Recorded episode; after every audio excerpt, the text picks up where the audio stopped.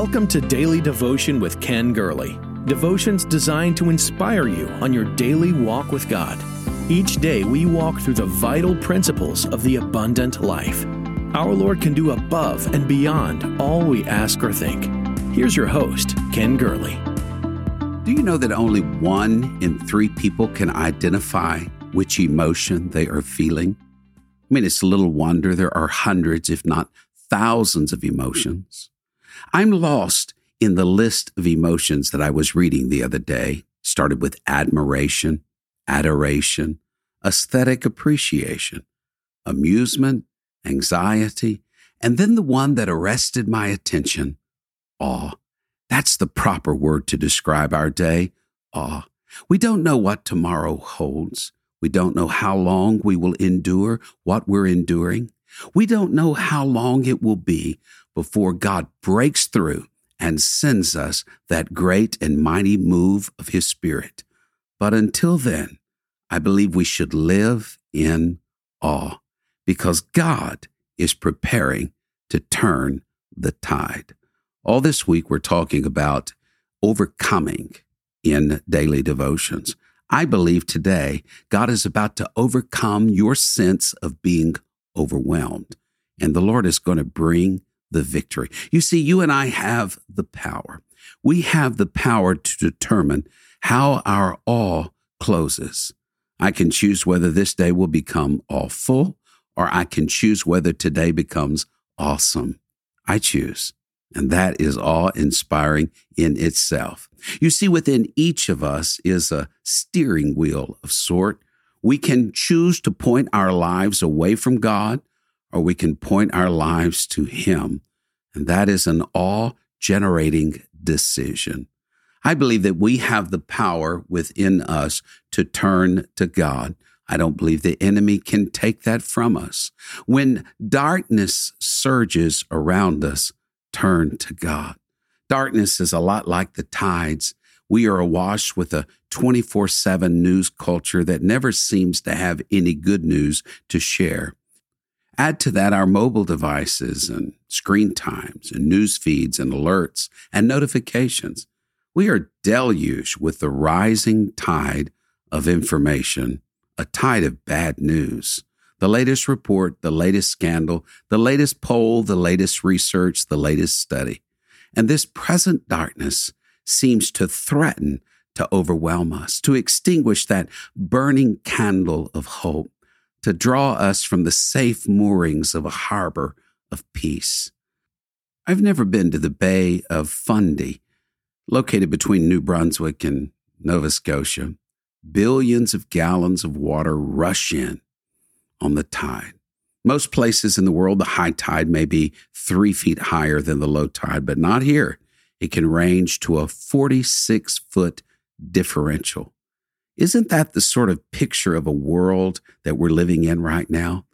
A rising tide, not a tsunami that's quick and dramatic, but a surge, a surge of waters from the deep, bringing with it despair and hopelessness and hurt and hate and anger and conspiracies and fear.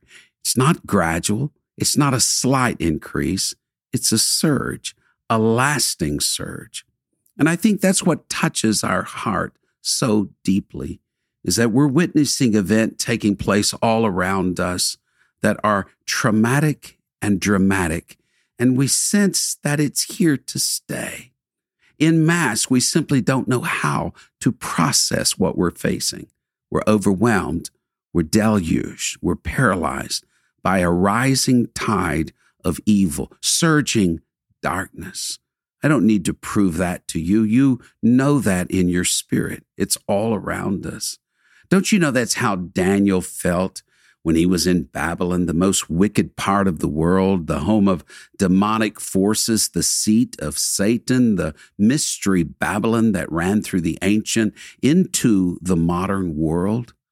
A tidal pool of iniquity filled with political intrigue and fiery furnaces and dens of lions.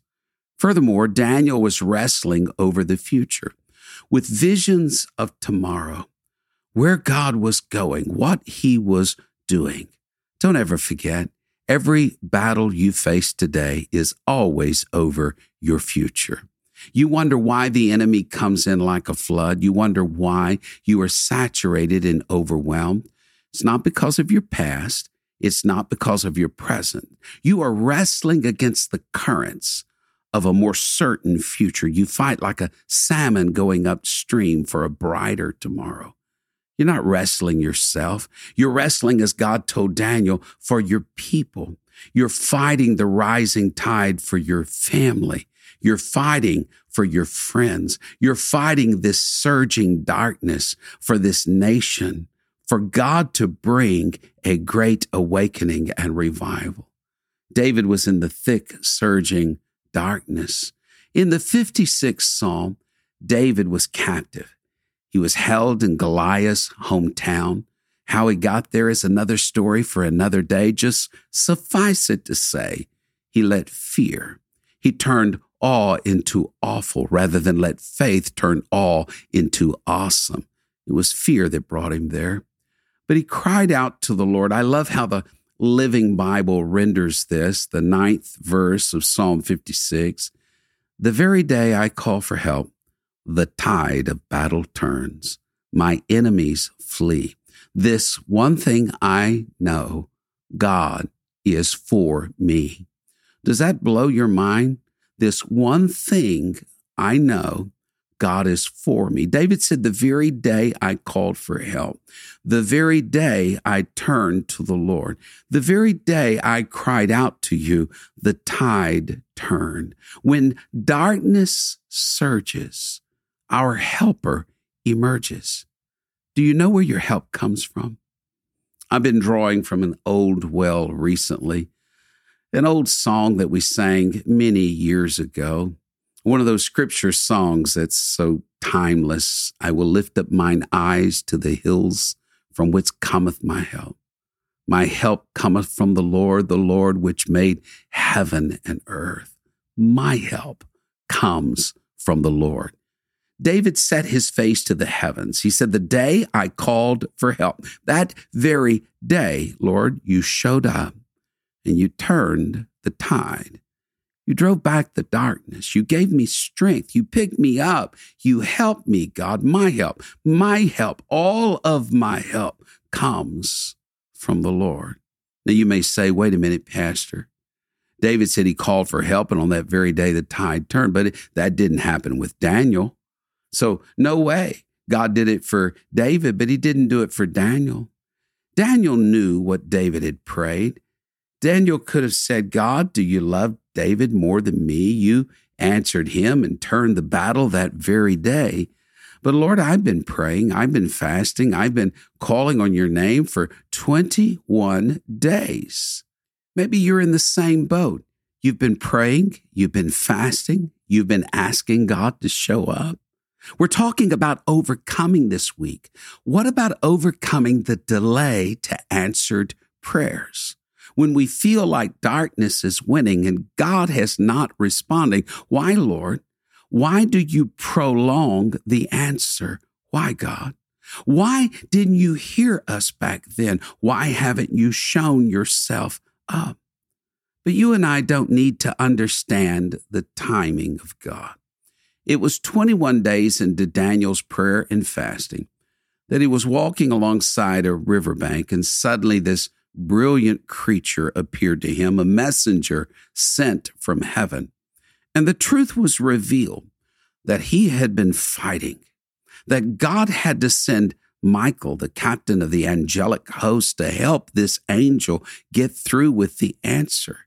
But finally, he came through with the answer. And notice what the angel said to Daniel on day 21 in Daniel 10 12. Daniel, from the first day you set your heart to understand and to humble yourself before your God, your words were heard. You were heard on day one. God sent an answer on day one, but it fought for 21 days to get to you. I heard you, it seems like the Lord is saying. I heard you just like I did David of old. And I heard you at that very moment. But the Lord was sending an angel to fight his way through with the answer. You need to be confident that your helper has come on the scene, that he's emerged from his throne room in heaven, and he's showing up on your behalf. That the moment you call on him, he hears. That's what John said in 1 John 5. This is the confidence we have in him, that if we ask anything according to his will, he hears us. And if we know that he hears us, whatever we ask, we know we have the petitions that we've asked of him. He heard me. He heard my cry. That is our confidence and that is our assurance that the very day we pray, the Lord hears us and the tide begins to turn the day I turn to God. The tide turns when you cry out to Him. I love the 18th Psalm. In my distress, I called upon the Lord and I cried out to my God. He heard my voice from his holy temple, and my cry came before him, even to his ears. Never underestimate the power of one prayer. Never underestimate the strength of one person's cry. But I'm having difficulty, Pastor. Pray the hardest when it's hardest to pray. Sometimes all it takes is one prayer to change everything. I had a dream the other night. It was sort of a it's a wonderful life kind of dream. In the dream, I heard the voice of God say, Imagine a world without. And in my dream, God spoke a person's name, name of a person I deeply respect. And in that dream, when asked to imagine a world without that person, I felt a wave of despair sweep over me, blackness and darkness. And God spoke to me in the dream and said, That's the power of one person of faith. They can hold back the tide, they can hold back the night. I shared that dream with that person that very next morning. I'm sharing it with you because I believe you are holding back waves of despair. The moon at night influences the tide, and like the church, the moon rides high in the night sky, part of the earth, but apart from the earth. And so it is that you and I can influence the tides of this world, that your prayers, your calling out on the name of the Lord, it can reverse the tide. That same tide that came in so fast can leave with the same rapidity that it came. It came swiftly, it can leave swiftly. I believe the tide turns today. That is what I feel impressed of the Lord to tell you today is that the tide is turning. Whatever forces of darkness you faced, whatever has come against you, whatever has plagued and perplexed you and robbed you of your peace of mind and sapped you of your strength and your passion in living for God. Whatever blanket of gloom has drowned out your joy, I believe it's leaving. The tide turns today as swiftly as it came in. That's how fast it can leave. We're looking to God to hear our prayers and to answer us. It's happening today. Thank you for sharing in daily devotion with Ken Gurley. We pray this ministry has been a source of encouragement and strength to you. Please be mindful that your financial support enables us to meet with you each day. To give a donation or connect with us, visit our website at kengurley.com. There you will also find the latest books, podcasts, and resources. The book on prayer is Pastor Gurley's latest book. You can get your copy of this life changing book at kengurley.com. May God's favor rest on you in every way until we meet again.